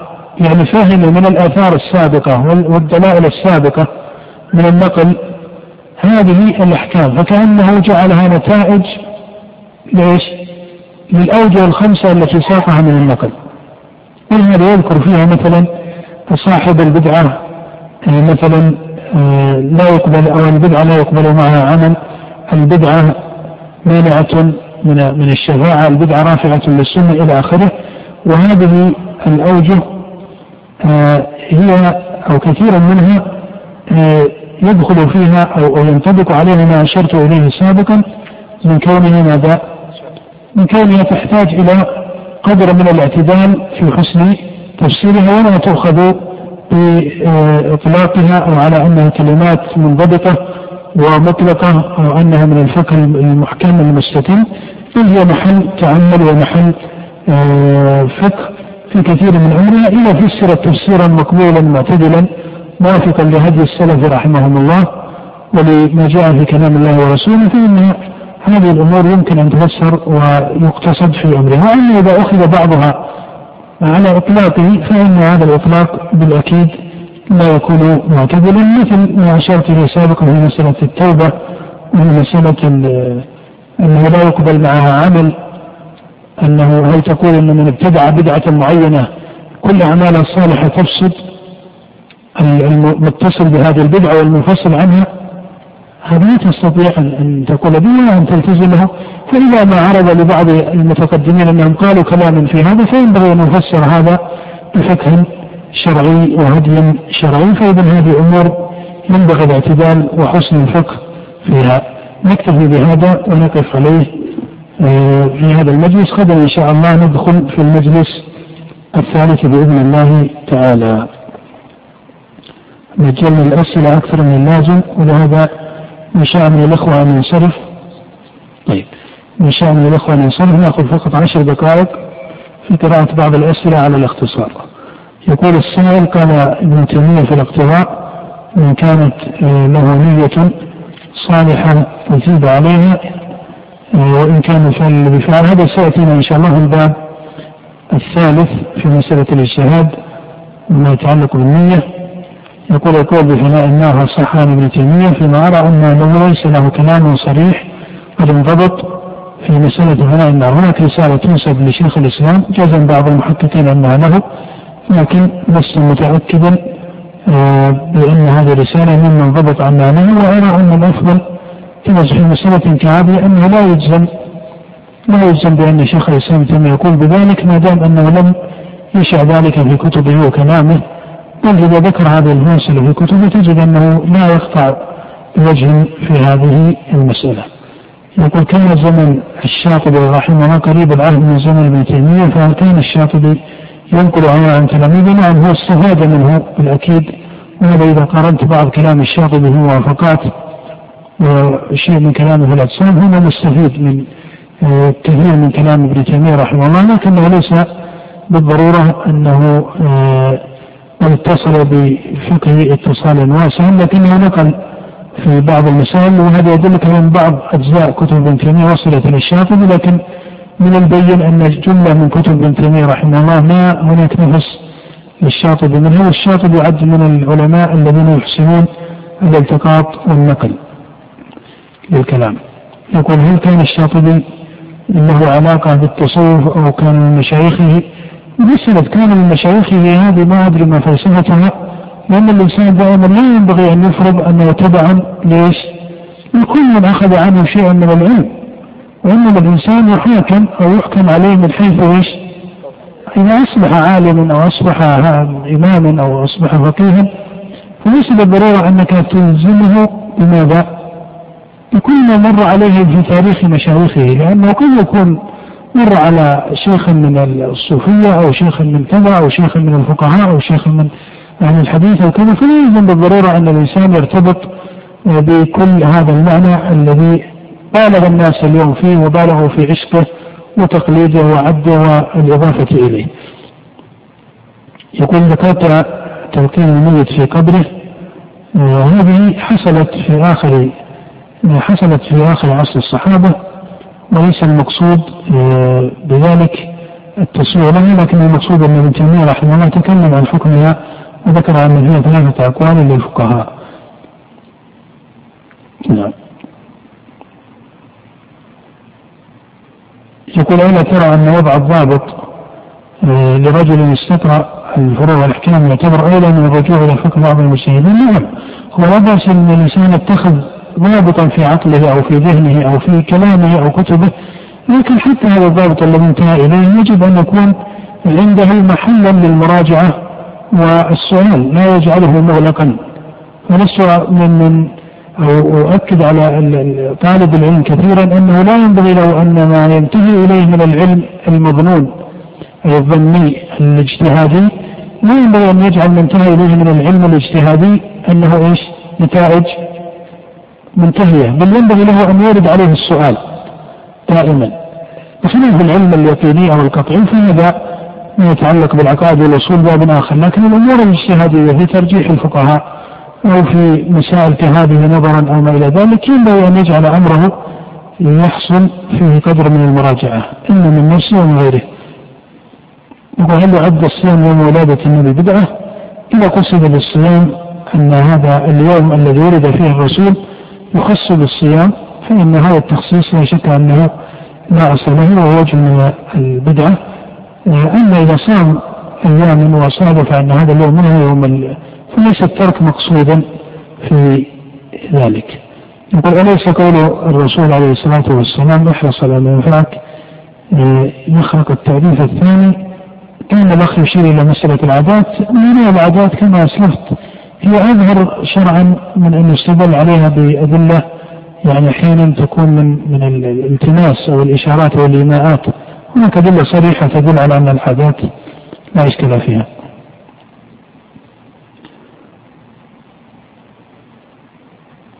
يقول الأخ ربما أن الشاطبي أدخل العادات هو الشاطبي إلى الآن ملتزم لك بأحد التعريفين مع أنه في تطبيقاته في الكتاب كما سترى أو سيأتينا إن شاء الله يدخل بعض العادات في البدع. أحيانا يكون إدخاله له ما يبرره لوجود اتصال شرعي وأحيانا لا يكون كذلك. بالأكيد أن مسألة تأثر الشاطبي رحمه الله في برأي كثير من متكلمة أهل الإثبات في مسألة التحسين والتقبيح إيش؟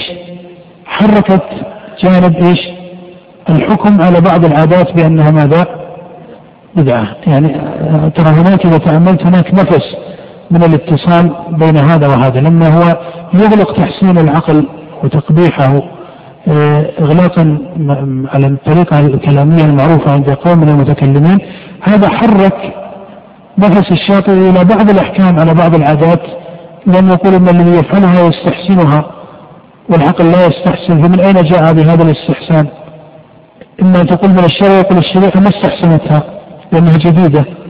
يقول إما أن يكون العقل يقول العقل لا يحسن إذا هنا بدعه أحيانا يدخل على هذه النتائج وإن كان هذا ليس مضطردا عنده. يقول كيف السبيل من يحارب السنة أو كيف التعامل معه؟ إذا وصلت الأمور للمحاربة هذه كلمة محاربة كلمة كبيرة. إذا وصلت الأمور للمحاربة هناك محاربة هناك مخالفة هناك خطأ هناك اختلاف في اجتهاد أحيانا. لكن المحاربة بمعناها هذه لها أحكامها الخاصة. لها أحكامها الخاصة في دفع ذلك ونشر السنة وما إلى ذلك. ألا يمكن أن نقول أن صحة التعريف والحد لا يتوقف على صحة التكذيب بلا أحسنت. صحة التعريف لا يتوقف على يعني التمثيل قد يكون المثال ليس مناسبا ولا علق على التعريف الأول أو الحد الأول والثاني من جهة المثال. فهذا المعنى الذي أشار إليه الأخ معنى صحيح أنك إذا وجدت مثالا ليس مناسبا ذكره المؤلف على تعريف لا يلزم أنه هو الذي يسقط التعريف فإنك يمكن أن تستغني عن المثال. لكن الحقيقة في كلام الشاطبي هو الإشكال في أصل التفريع على رأيين أكثر من مسألة المثال المعين. يقول هناك بعض من ينتسب إلى أهل العلم يرى بدعية الرحلات الطلابية إلى آخره. من هذه الرحلات كما هو معروف بحسب ما يحتف بها من الأحوال بحسب ما يحتف بها من الأحوال. فإذا كانت من الأمور العادية المحضة فالإنسان قد أذنت الشريعة بتنزهه وما إلى ذلك وأما إذا كانت يدخلها شيء من الارتباطات أو المفاهيم التعبدية أو الالتزامات التعبدية فهذه ينهى عنها من هذا الوجه ومن هذه من مسائل العادات التي لا تأخذ حكما واحدا بل تكون بحسب حالها. والحكم على الشيء كما هو معروف فرعا عن تصوره فكل حالة وكل صورة لها حكمها. فلا تستطيع أن تقول فيها قولا مطلقا بقبولها أو بتركها. آخر سؤال يقول هل يجوز إحداث قول ثالث في أي مسألة؟ فيها على قولين كان الأخ يقصد في المسائل التي فيها خلاف بين الفقهاء وانتهى الخلاف فيها إلى قولين هل يجوز أن يحدث قول ثالث هذه مسألة معروفة في كتب الأصوليين بالبحث بحثوها بحثا معروفا وحكوا فيها خلافا هل يجوز ذلك أو لا يجوز؟ والمشهور فيها ثلاثة أقوال منهم من جوز ذلك ومنهم من منعه ومنهم من جوز ذلك إذا كان القول الثالث مولدا من أحد القولين. إذا كان القول الثالث مولدا من أحد القولين فهنا لا يرون فيه إشكالا. فأما إذا كان ليس كذلك فيمنعونه والأظهر أن إحداث قول ثالث في المسألة بمعنى الإحداث لا شك أنه فيما يظهر الله تعالى أعلم أنه لا يكون صحيحا.